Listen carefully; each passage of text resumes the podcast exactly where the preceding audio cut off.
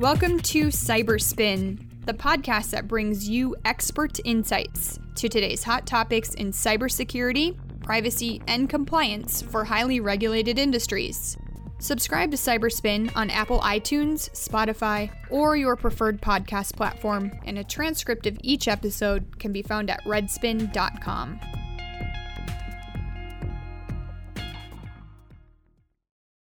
Hi, I'm Lauren Frickel. Welcome back to Cyberspin. On this episode, we're going to talk through the first of four of the lessons Redspin learned while preparing, going through, and reflecting on its own CMMC Level 3 assessment. Here to talk about this first lesson is Dr. Thomas Graham, Redspin's CISO and CMMC registered practitioner. We also have Tony Buenger, who is a CMMC provisional assessor. Hi, guys. Thank you for joining me. Looking forward to hearing insights from an authorized C3 PAO, and I truly hope it helps our listeners who maybe OSCs. If you don't know what that is, I encourage you to go back and listen to our previous episodes. Organizations seeking certification themselves. Tony, please tell us what this first lesson is. Thanks. I'm glad to be here. I'm very excited to uh, share some of our lessons learned. Redspin is an authorized C3 PAO that has passed the CMMC Level 3 assessment as a primary requirement to be authorized to conduct CMMC Level 3 assessments. We're excited to share with you our lessons learned with respect to going through that CMMC Level 3 assessment and share some, some of those lessons learned with you to help you prepare for your Level 3 assessment down the road. Starting off with our first lesson that we call corralling your controlled unclassified information, also known as CUI.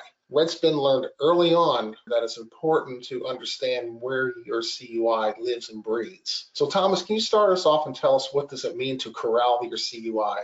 Sure, and the first statements that comes to mind, it's very much like herding cat. I digress for a moment. Essentially, what it means is that you have to have an understanding of your data. You have to have an understanding of CUI, where it's being maintained, where it's being processed, and of course, where it's being transmitted from. This was something that Redspin learned very early on in the process is that we needed to define the, that boundary, that enclave, if you will. For those who are listening with a military background, it, it's very much like when you're setting up a forward base camp to where you identify the location, and you identify what you're going to have in that forward base camp. One of the most important parts is you're defining that perimeter, that boundary on everything that is separated from outside and inside. And then you also define how you're going to go in and out of that boundary. Being able to properly and quickly and definitively identify that when we were going through our DIBCAC assessment really paid dividends in the long run with with their understanding and in their agreement that that we really had a grasp on where CUI is maintained in our environment. That's a great description, Thomas. And as you know, the CMMC defines just what you explained as scoping. And scoping is very important. And it includes all those components within that perimeter, right? It includes your facilities. So where is that data located in your facilities? Which systems is storing and processing and transmitting that CUI? What applications are in play? Uh, what services are involved in protecting that CUI within that perimeter? And all that is within the scope of an assessment that will be looked at when you do go to become certified for level three. So the intent is really to isolate that CUI wherever possible to reduce that footprint. I like your military analogy because that's really what it is, is reduce that footprint so it's much more difficult for the adversary to get to.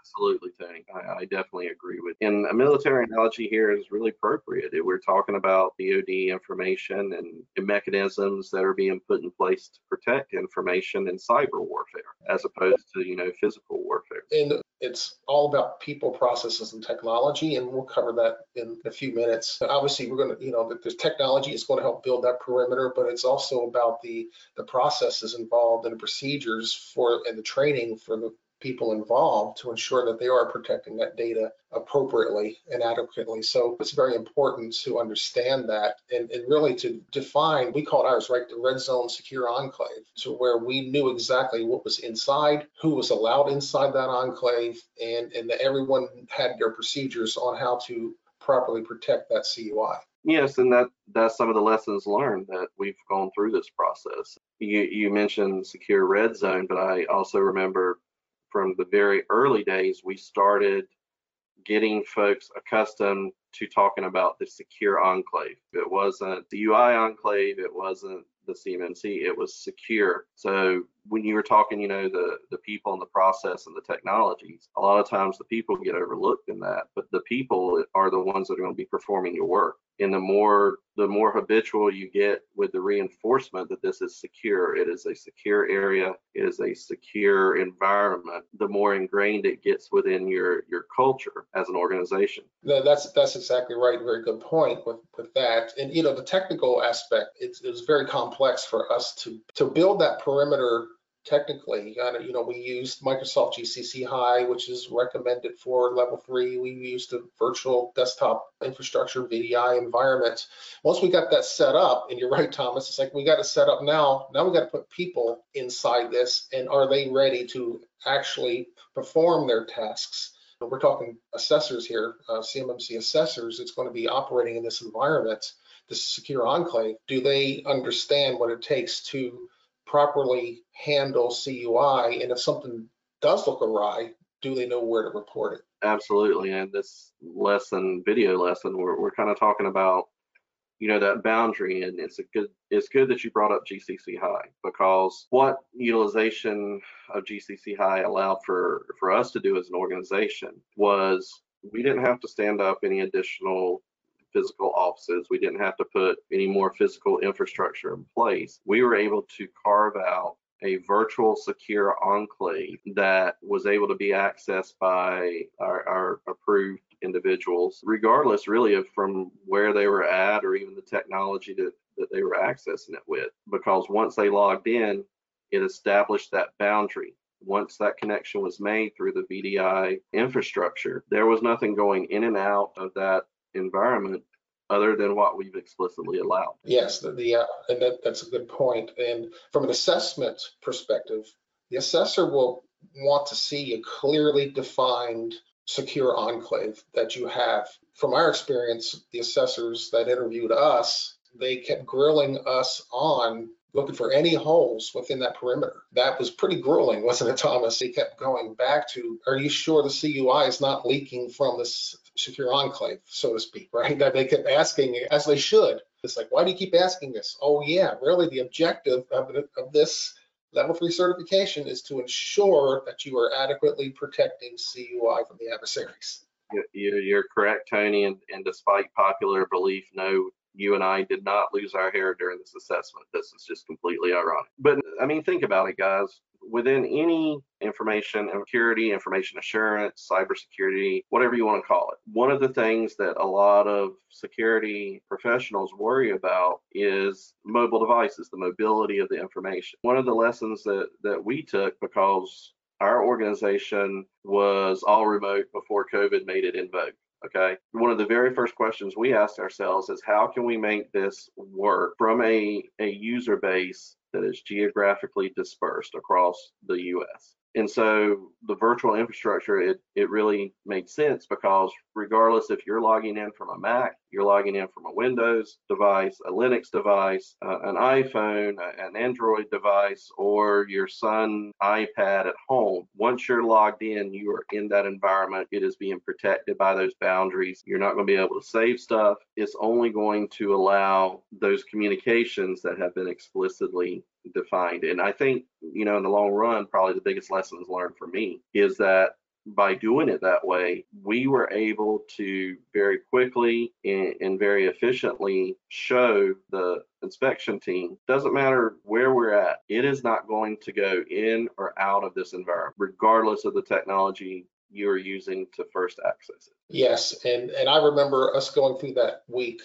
of assessment with the, as you said, with with the assessment team and, and all throughout it's like we're all kind of whispering into each other's ears like glad we invested in this technology because it sure did make the assessment process go go much smoother. Now keep in mind this is all isn't all about passing an assessment right? It's all about protecting your data and we're very confident that the architecture that we stood up technically and along with with training the employees to properly handle CUI we're, we're confident that we can protect the CUI that's going to be in our environment. No, absolutely. And it's always, you know, the hardest whenever you're the, the first one up the trail. But hopefully by being first, you can pass along any information that you, you've learned to those that are coming behind you. Exactly. And, and we're going to start wrapping this up, but really going back to the title, corralling your CUI. Our corral is going to look different from your organization's corral. So one of the early things we learned is, you know, what does our corral look like, and and where all the horses inside, ensuring that the horses are trained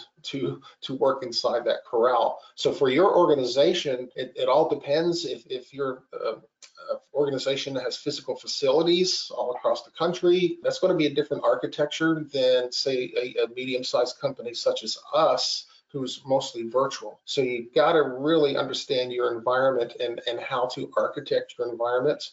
For many organizations, you will find you will be re-architecting some of your, your systems and our environment and how, how they operate to actually be ready to protect that CUI at the CMMC level three. No, absolutely. We definitely we look forward to the additional recordings, the additional lessons learned because look guys, bottom line, it's all about protecting information. If we can pass along, you know, what we did, it's not something that's static. Security, especially cybersecurity, is, is always learning better ways to do things. So talking about the lessons that we learned, hopefully we're going to pass that knowledge on to you guys and maybe in return you reach out and you say, hey, how about you know something else, you know that we did we haven't even thought of. And by working together, we can make sure that CUI is maintained in a secure and safe way. Great. Yeah, this was fun, Thomas. I can't wait to get on to the next lesson. So we wrap, we're wrapping up this first lesson on, on corralling your CUI. Our next lesson is going to be on how do you prepare yourselves for implementing those practices and processes to be ready for that CMMC level three assessment? Uh, we're going to talk about an SSP. Hopefully you all on here listening have already started your SSP, your system security plan,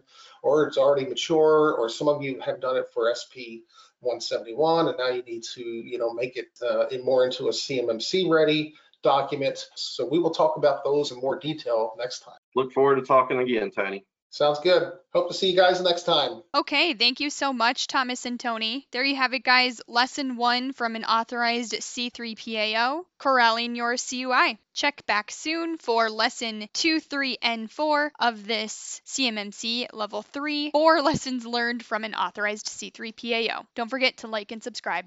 Thanks for listening.